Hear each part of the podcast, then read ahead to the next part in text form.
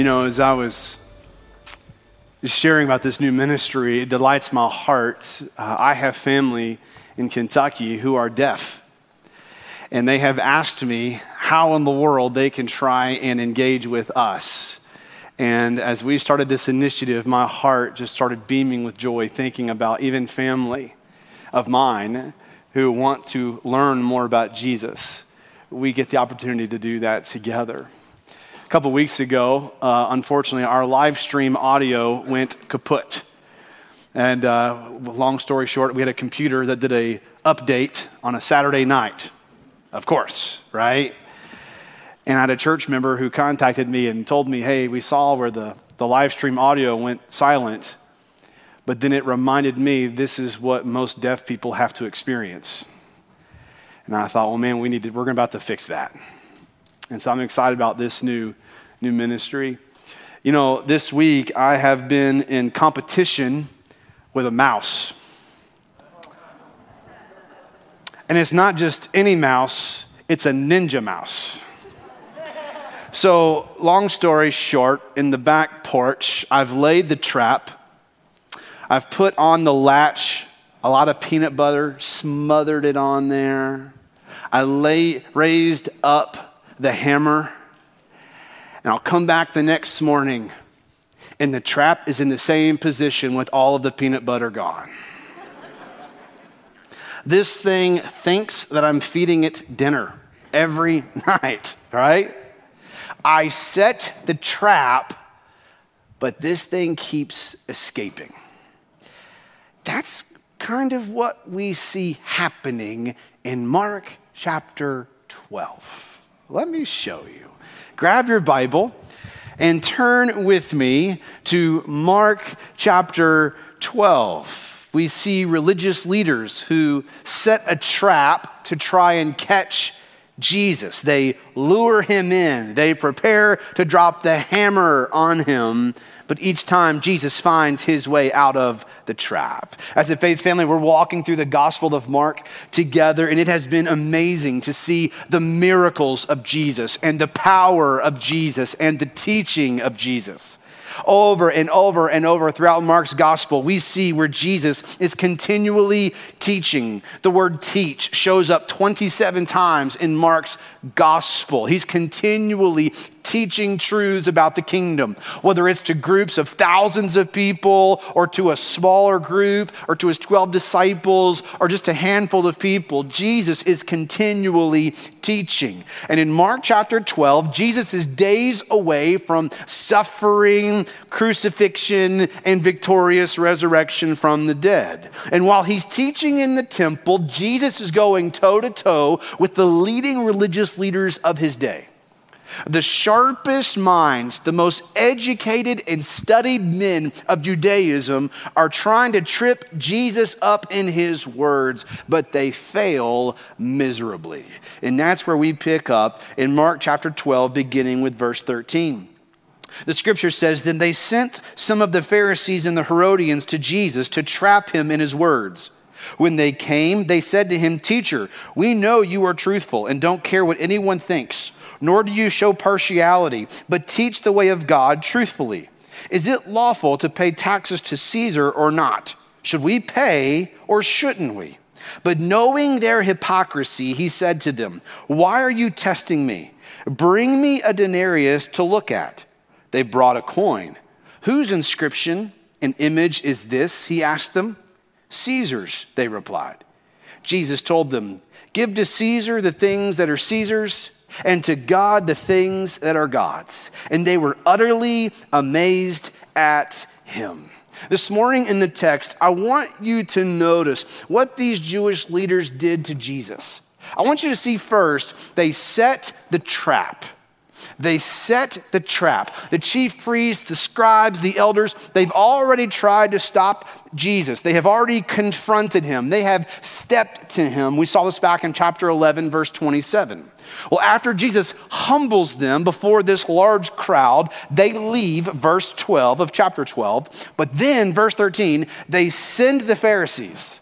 They send the Herodians to have a turn at Jesus. Hey, you guys, you guys need to go and take him down. But it's important that we're able to describe and understand these two groups growing up as a kid i went to university of kentucky basketball games all the time. And i remember walking onto the concourse and it smelled like popcorn and it's a sea of blue. There are people everywhere and there are these old men in these blue blazers holding up this book yelling program? Get yourself a program? And inside the program was information about the players, their statistics, and all the things happening with them. Well, it's important before we get too far here that let me give you the personnel program of these two groups that we see right here in verse 13. The first that I want you to see are the Pharisees. They are legalists. They're legalists. They're committed to the law of God. They're theologically conservative. They hold a high view of Scripture, but they also have a high view of their own man made traditions. They sought to meticulously obey all of the Old Testament scriptures. They're passionate about outward showtime religion. They hated Roman rule. They despised all who supported Roman occupation of Israel. Now, the second group that we see in the text are the Herodians. They are the loyalists. They were committed not to the law of God primarily, but to the law of Rome. Their loyalty was to Rome. They were passionate not about religion, but about politics. They supported Herod Antipas in his political actions. They would often play the fence between the Jews and the Romans. Well, these two groups didn't like each other. The Pharisees and the Herodians were enemies. They were diametrically opposed to each other politically and theologically. They were enemies. But you know the old saying the enemy of my enemy is my friend. Well, there is someone that the Pharisees and the Herodians hated more than each other. These two groups had a common enemy. Who was it? Jesus. Jesus disrupted the religious agenda of the Pharisees, and Jesus disrupted the political agenda of the Herodians. Both groups wanted Jesus dead. In Luke chapter 13, verse 31, it says that Herod wanted to kill Jesus. And as we saw back in Mark chapter 11, verse 18, the Pharisees wanted to kill Jesus. So instead of fighting each other, they joined forces. They agreed that they're going to partner together. They have a common goal Operation Take Down Jesus. In Luke's account of this, he says that they watched closely and sent spies who pretended to be righteous so they could catch him in what he said to hand him over to the governor's rule and authority. They sent spies. This is how badly the Sanhedrin, the 70 religious leaders of Judaism, wanted to take Jesus down. So the Pharisees and Herodians, they approached Jesus to trap him in his words. They're seeking to lure him into saying something against Rome or against the people of God. Now remember, because of Passover, Jerusalem was a political hotbed. It was intense. There was a, an intensity in the air as there is a large crowd of people. And Rome is ready to snuff out any whiff of insurrection. With massive crowds in the city, they're ready to move with force against any rebels who rise up against them. From the Pharisees' perspective, the Herodians could be allies to help them accomplish their purpose of killing Jesus. And so these two enemies unite together to trap Jesus in his words, which leads to number two, they laid the bait. They begin their question with an appetizer, all right? It's a wheelbarrow full of flattery. Verse 14, teacher, we know that you're truthful and don't care what anyone thinks, nor do you show partiality, but teach the way of God truthfully. Now, someone here went to diversity training, okay? They are laying it on thick here. Now, what they're saying is true. Jesus is truthful.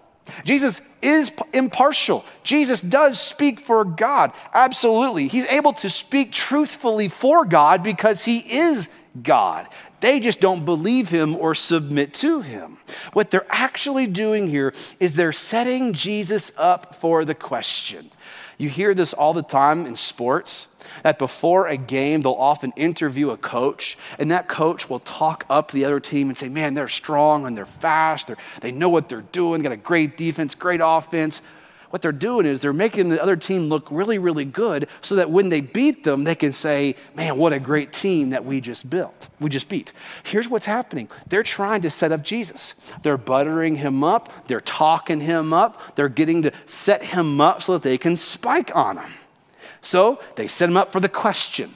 Now, what's the question? Verse 14 Is it lawful to pay taxes to Caesar or not? Should we pay or shouldn't we? Now, this question was designed to get Jesus in trouble with either side the Jews or the Herodians. If Jesus says, yes, you should pay taxes to Caesar, well, then the Jews would be angry for considering him a pro Rome traitor. Like, Jesus, how can you take their side? You must not be one of us.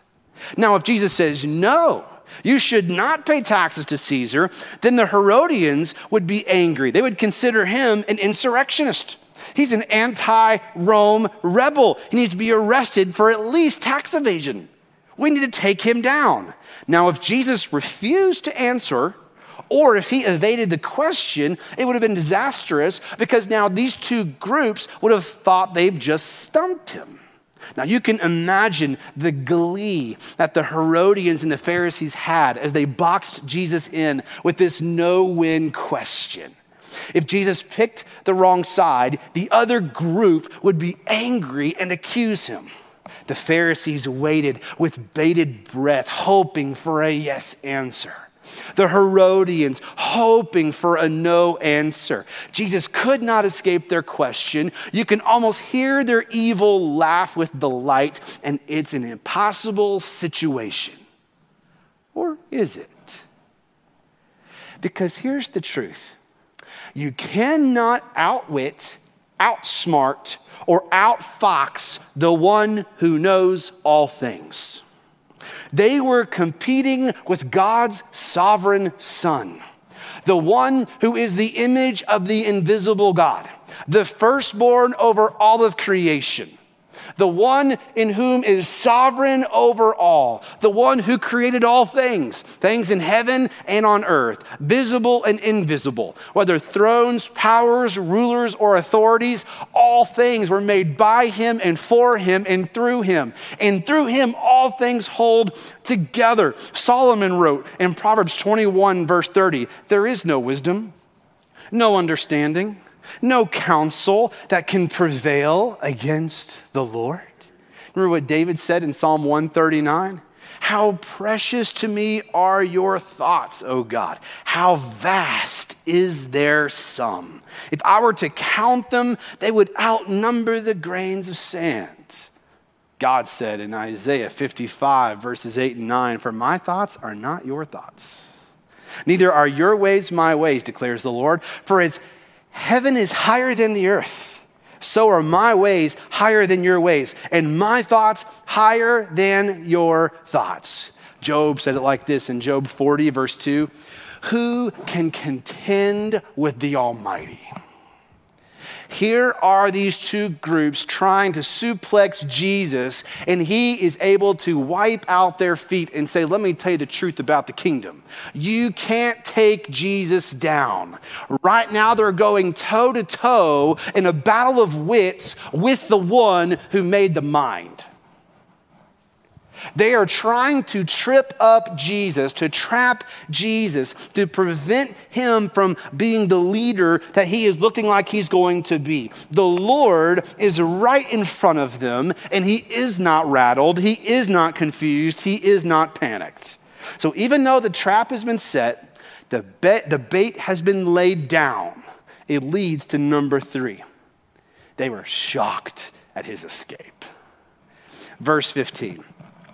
This verse sets the tone for what Jesus was thinking in this moment. It says, But knowing their hypocrisy. Jesus sees past the facade, he sees past the fake. He knows the thoughts, intentions of their hearts. He knows what these guys are scheming against him. And hear me, Jesus knows your thoughts too. The motivations of your heart, the Lord sees and he knows. Man looks at the outward appearance, God looks at your heart. The Lord is fully aware of what's going on right here in you, right now, and at all times. You cannot hide your attitudes, your thoughts, or your motivations from the one who knows all things. Here is Jesus examining the hearts of these who are seeking to take him down, and he sees it pure as day, and he sees the same with you. He sees the motivations of your heart. He knows your thoughts before you think them. This is the one who knows all things. He's fully aware of what is going on right here in your heart and in your life. And you know the beauty of it all? He still loves you. The Lord still loves you. Though our hearts and thoughts are wicked and selfish and prideful and sinful, yet the Lord still loves and the Lord still redeems. And so, those who humble themselves and bring themselves before the Lord and say, God, have mercy on me, a sinner, he will show mercy. Jesus here is fully aware of the hypocritical attitude and posture of those who are trying to take him down. He asks them this question Why are you testing me? That word for test, it's the exact same word that Mark uses earlier in chapter 1, verse 13, when Satan tempted, tested, tempted Jesus in the wilderness. You see, just as Satan tempted Jesus to sin, the Pharisees and the Herodians, they have a demonic intent to tempt Jesus to sin. You see, just as Satan's temptation of Jesus failed in the desert, the Jewish leaders' temptation of Jesus failed in the temple. The enemy is behind all of this, trying to distract Jesus from the mission. And beloved, if you are in Christ, the enemy is trying to distract you from the mission. The enemy wants you to take your eyes off of Jesus and to put them upon yourself or upon the situations that you're facing right now. Don't take the bait. You are being tempted to take your eyes off of Christ and to forget the mission that is in front of you. Here, Satan wants to distract Jesus from what he has come to do. He is testing, he is tempting Jesus, and he does the same with you and me. Let us be on guard that we intentionally keep our eyes fixed upon Jesus, the author and perfecter of our faith. Let's be a people who focus on the mission that God has given to us of the Great Commission of making disciples of all nations. We exist as a church, not as a country club for ourselves, not to build a brand or to make our name great, but to make the name of Jesus great. We exist to spread a supremacy of Christ so that all nations, people groups, and tongues might treasure Jesus, beginning right here in Shelby County. This is the mission that God has placed before us. We've got to be continually diligent of making sure that we don't get distracted by the things of this world. We don't get distracted by thinking about preservation or protecting ourselves. We exist for the glory of Christ in pointing people to Him. You see, the enemy here is trying to pull Jesus away from his mission. So Jesus turns it around and says, All right, someone give me a denarius, verse 15. A denarius is a coin, it's one day's wage. He asks, Whose inscription is on it? I love it. Jesus, once again, teaching through questions, right? Who do men say that I am? Who do you say that I am? What does it profit a man if he gains the whole world and forfeits his own son? This is what Jesus does. He uses questions to teach, continually drawing people out. Well, they, they respond, it's Caesar's. It's kind of like in our money, we have the inscription of a president, right? We have the image the inscription of our presidents. But for them, instead of it saying, In God we trust, the denarius had written on it, Tiberius Caesar Augustus, son of the divine Augustus. Okay, the Jews considered this statement blasphemy. A Roman emperor who's claiming to be a god? This is idolatry. Well, Jesus holds up this coin, and a hush fell over the crowd. What's he going to say? Well, Jesus responds with one of the most significant words in history. Verse 17 Give to Caesar what is Caesar's, and to God the things that are God's. Boom. Mic drop. Instead of picking a side, Jesus rose above the fray and he spoke truth. You see, instead of an either or situation, he says it's both and. This one statement by Jesus is astounding. I was reading this week that, that, this statement is considered by some to be the single most influential political statement ever made in the history of the world. One person said that this statement shaped Western civilization. You see, as citizens of the kingdom, we give to Caesar what is Caesar's, which means we don't cheat on April 15th. We pay our taxes. Instead of usurping Caesar's authority, instead of overthrowing Rome, Jesus points to the proper way to honor governmental authority and to honor the Lord. Jesus here is upholding how man is to exist and function in the world while living under a human government. Y'all hear me on this. Jesus is not an anarchist. Jesus is not someone who goes charging down the Capitol. Remember the governmental structure in first century early church? This was paganism at its worst. These Romans were called upon to worship Caesar as a god or potentially be executed. So when a follower of Jesus says there is a Lord that is greater than Caesar, there is a king that is greater than Caesar, then often our brothers and sisters of the early church faced persecution or even execution for such a declaration. And yet Paul says we are to submit to governing authorities since God is the one who instituted and established government. In Romans 13, Paul says, pay your obligations to everyone taxes to those who owe taxes, tolls to those who you owe tolls, respect to those who you owe respect, and honor to those you owe honor. You see, God is the one who instituted and established marriage between one man and one woman for life. God is the one who established the institution of the church born again followers of Jesus who covenant together as a family. God is the one who established the institution of governments. You see, Christ followers have a dual citizenship earthly and heavenly. We bear the responsibility to live as good citizens on earth by living as faithful citizens of heaven. We bear the responsibility to the government for as long as it does not interfere with our ability to worship God and obey the scriptures. Now, should Christians submit to governing authorities in all situations? No.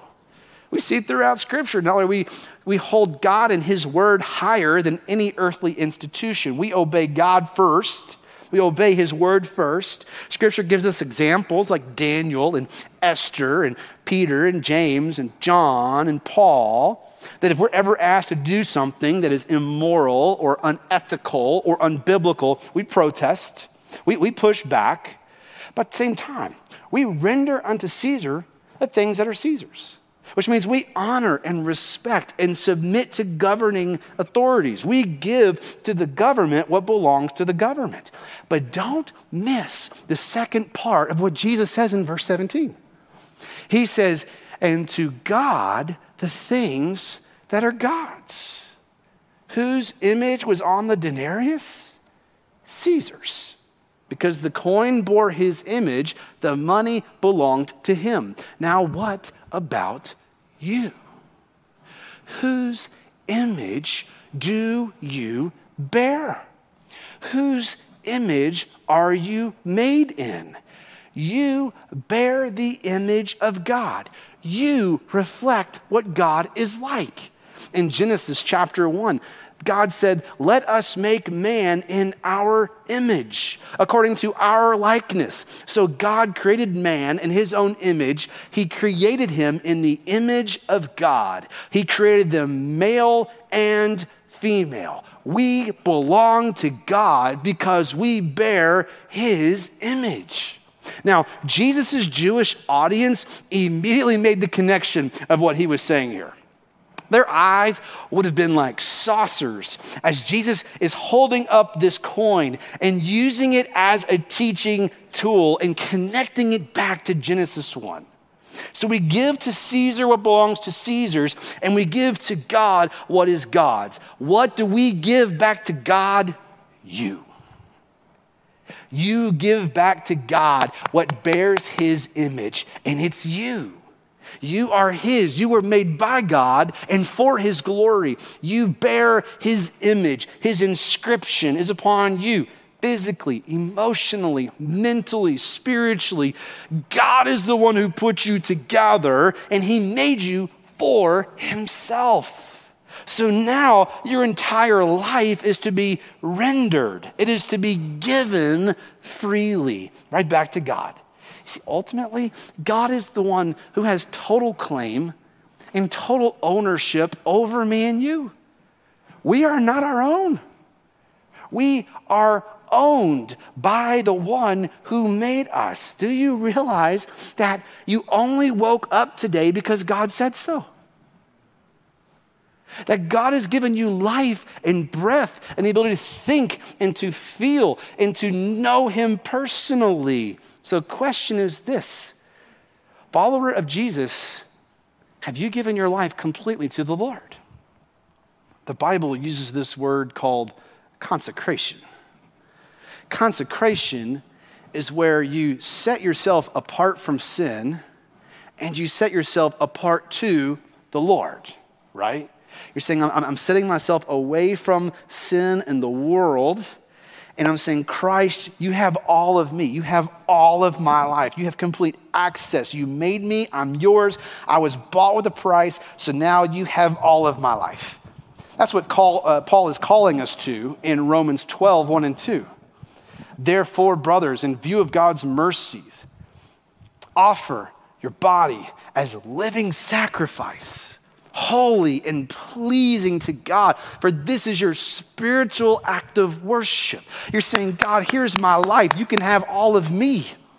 I exist for you, not for my fame, not for my name. I don't play for the name on the back of the jersey. I exist for the glory of King Jesus. You see, we render unto, unto Caesar the things that are Caesar's, but we render unto God the things that are God's. It's Him. We are His. We belong to Him. Question Have you separated yourself unto Christ? Have you given Jesus all of your life? Paul says it like this in 2 Corinthians 5:15. And Jesus died for all so that those who live should no longer live for themselves, but for the one who died for them and was raised. Jesus died and rose again so that in him and through him you might be his forever. This is what Christ came to do. And so that through faith in him, Jesus has all of your life. His mark as a follower of Jesus, his seal is placed upon you. Kenneth, what are you talking about? You see, in ancient days, a, an owner of a property would have a ring. And this ring would, would be connected to his identity, and it was unique and distinct to only him. When a formal document was written, wax would be placed upon the document, and his ring would then be impressed upon the wax, thus making that document both personal and permanent. You see, when you believe the gospel and trusted in Christ, the Holy Spirit is God's seal upon you. It's his ring that he places upon you and says, personally and permanently, you belong to me. Paul says it like this in Ephesians 1:13 that when you heard the gospel, when you believed upon Jesus, you were sealed in him with the promised Holy Spirit. So now, through Christ, the image of the invisible God, he is now placed upon you personally and permanently by the Holy Spirit which means now, as one who has been bought with the price, the precious blood of Christ, because you have been marked, because you have been sealed by the Holy Spirit, you now render unto God what is God's, namely you. So, Kenneth, what are you calling us to? Well, it's the impact point, and it's this offer your entire life to Christ as an act of worship. Today, would you offer your life completely to Jesus? No holding back, not holding on to identity, not holding on to your finances, not holding on to your job or your family or your marriage or anything else in this world. You're saying, Lord, you have all of me. I'm all yours. I'm not sure if I can do that, Kenneth. Well, let me tell you why you can. It's because you and I, we were on a trap. And the hammer of God's justice was about to fall upon us. The wrath that we deserved was going to fall squarely upon us. But then Jesus, God's perfect Son, stepped in. He took us off of the trap and laid himself down upon the cross. And he took the judgment for you. And through his death, he made a way for you to be forgiven. He made a way for you to be restored back into a right relationship with God. Through the cross, Jesus stepped in so that you might be his forever. So now we render unto Caesar the things that are Caesar's. Let's be a people that render unto God what is God's.